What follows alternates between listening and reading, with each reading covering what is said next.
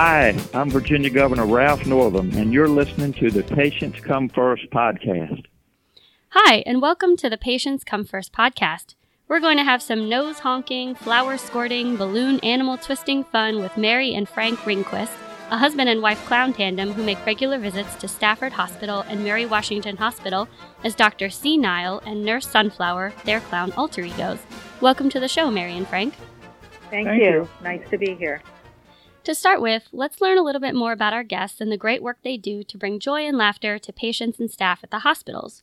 Both Mary and Frank are part of Love and Laughs Clown Alley, a Stafford County group that helps recruit and train clowns and deploys them to do good deeds in the local community. In addition to this, you're also involved with the Virginia Association of Healthcare Auxiliaries and Volunteers, V A H A V, an organization that provides hospital volunteers across Virginia. If you would, please tell our listeners a bit about yourselves, your volunteer work, and how you got into the clown scene. Okay, this is Frank, uh, obviously. I got into clowning through a friend of mine at Scouts a long time ago. It was one of those things. I said, I haven't seen you for a long time. And he said, well, I've been going to clown school. And I just kind of laughed at him. I said, yeah, I'm kind of interested. He gave my number to the instructor at that time. I totally forgot about it.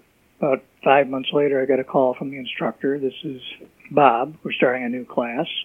Are you ready to take clown school? And that was kind of a hama, hama, hama. And I said, why not? That was twenty years ago, and I haven't looked back. It's been amazing that the doors that clowning has opened up, both nationally and internationally. Become a balloon twister. My late wife was an award-winning balloon twister that carried on the tradition, and we take our balloons wherever we go, whenever we're traveling. What do we do in uh, volunteer work at the hospital? We're there for every child under one hundred fifty-five, uh, staff included. All of my uh, studies have shown that uh, it's clowning is for the patient. Well, no, the staff needs it. They're in an extremely stressful job. They need a five or six second break that uh, gives them a reality check and a little bit of humor. We do community events, uh, National Night Out, uh, pro bono events. I occasionally work at the big um, amusement center down here called King's Dominion. Other than that, uh, that's uh, my clowning in a nutshell. I w- was blessed to be trained at advanced studies by a couple of ringling clowns, um, Leon uh, Buttons McBride and Coco Pavlich, both Hall of Fame clowns. Okay, it's Mary's turn. I have been clowning for about ten years, and we got together after the, you know, the deaths of both of our spouses, and we have moved forward from there. Uh, as I said, I've been clowning for about ten years. Uh, I was in a class, actually, that Frank taught. We do clown at the hospital and community events. It's just a wonderful, wonderful experience, uh, clowning at the hospitals. Um, it's just a, a bright spot in your day to see that smile or that laugh that the patient gives you. And we always knock on the door before we go in and say, do you care for a visit? They can tell us no, and we don't get offended. We just move on to the next room. Uh, there's a reason why we were not meant to go in that room, and there's often reasons why we stay in a room much longer than what we normally do. That room needs it. That's the room of the day. And we are blessed just as the patient is blessed. At the hospital, I am secretary of the auxiliary, and on the V A H A level, I am the chairman of the Ann Lewis Educational Fund, and also the communications chair.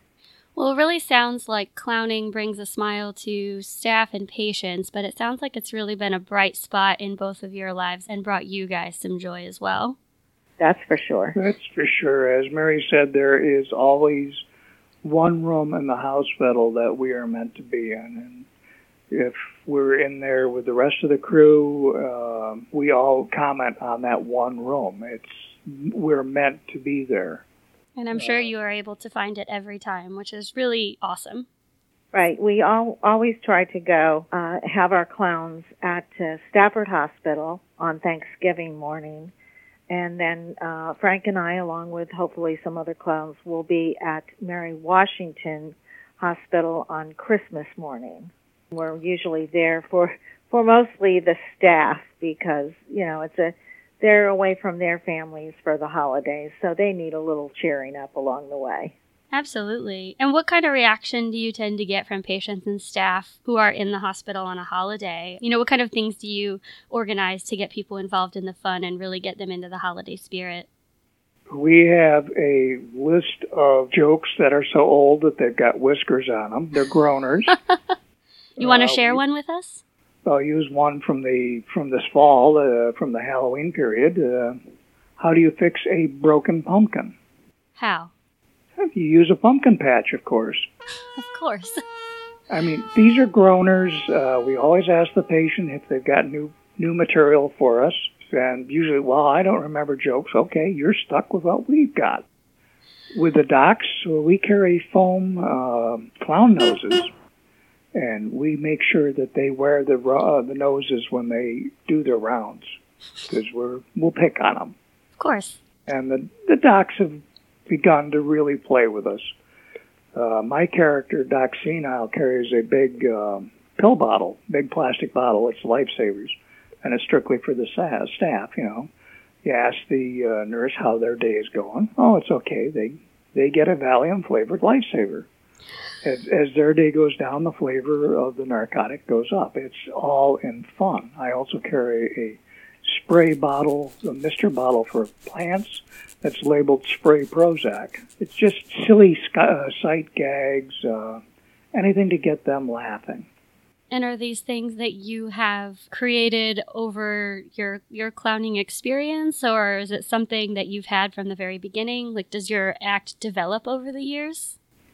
Uh, the pill bottle and the Spray Prozac have been with Doc from nearly the beginning. Sight gags uh, we pick up when we go to conferences or conventions, and or our favorite shopping area is uh, one of the large department stores.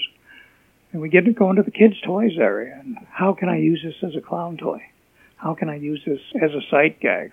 Mary picked up a banana keeper. Looks like a banana, and something you're supposed to keep bananas in. That became a telephone. I've got a little small stuffed dog in my medicine bag that uh, it's a Labrador, and I'll pull that when I'm ta- out when I'm talking to the patient and hold it up to my ear and pretend I'm listening to the dog talking. Finally turn to the patient and say, your lab results are in. You know, it's silly little sight gags that get them laughing. It's to get their mind off of where they are, why they are, the pain they're in. Absolutely. Anything to bring a smile to their faces. And as Mary said, when we go into a room, we knock on the door. If the patient says no, well, we're the only other thing other than the T V that they can control. Everybody else going into that room is going to do something to them or draw samples or whatever.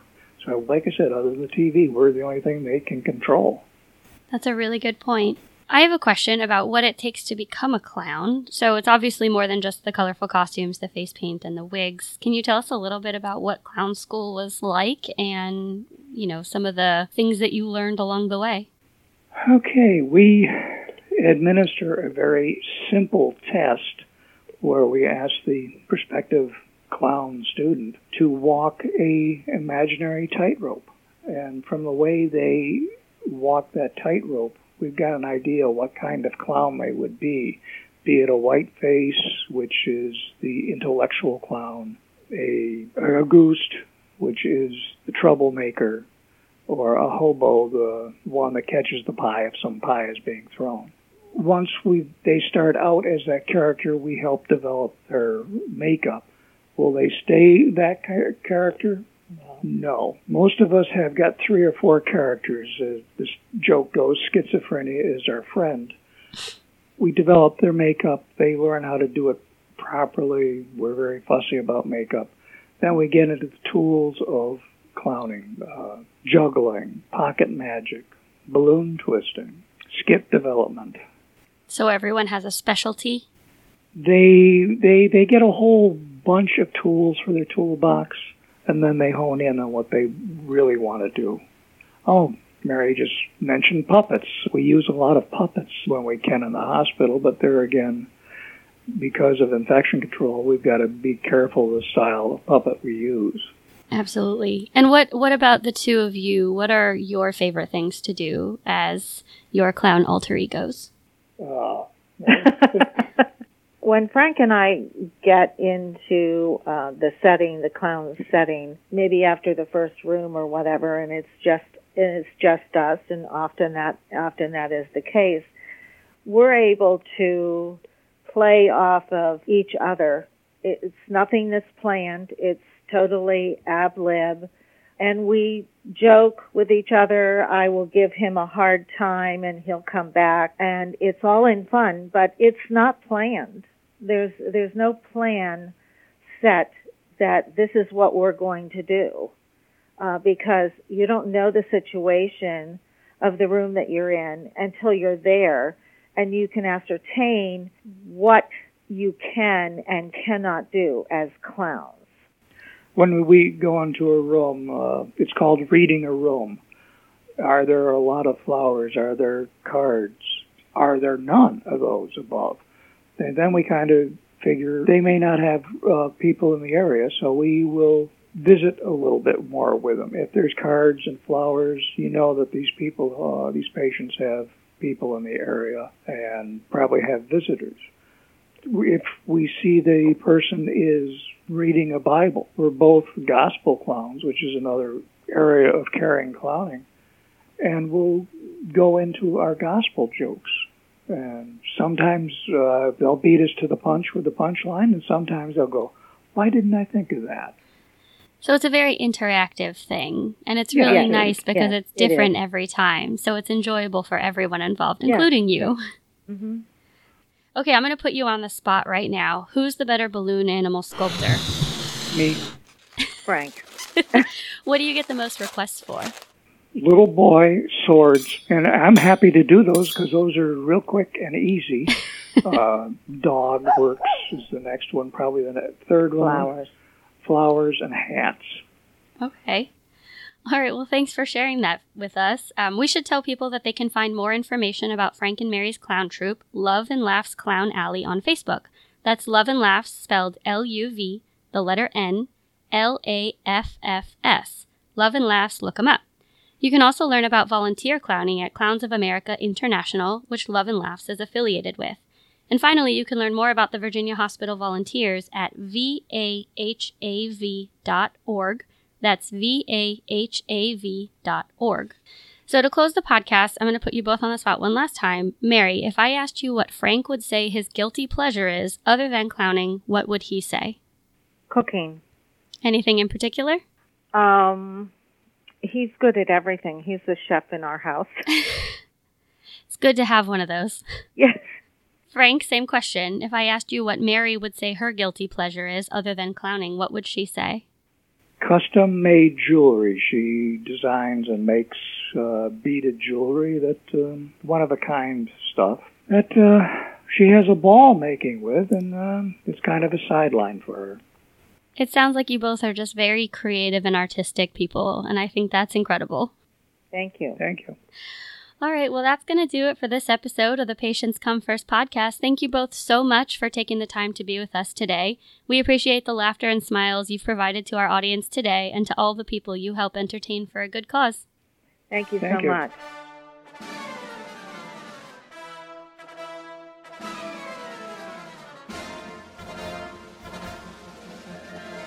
That's going to do it for today's episode of the Patients Come First podcast. You can find new episodes as they become available at w w w dot v h h a dot com. You can also find episodes of the podcast on SoundCloud. We also encourage you to engage with us on social media, including Facebook and Twitter. If you'd like to send us comments, questions, or feedback for the podcast, you can do that through our Twitter account at Virginia H H A using the hashtag Patients Come First. Thanks.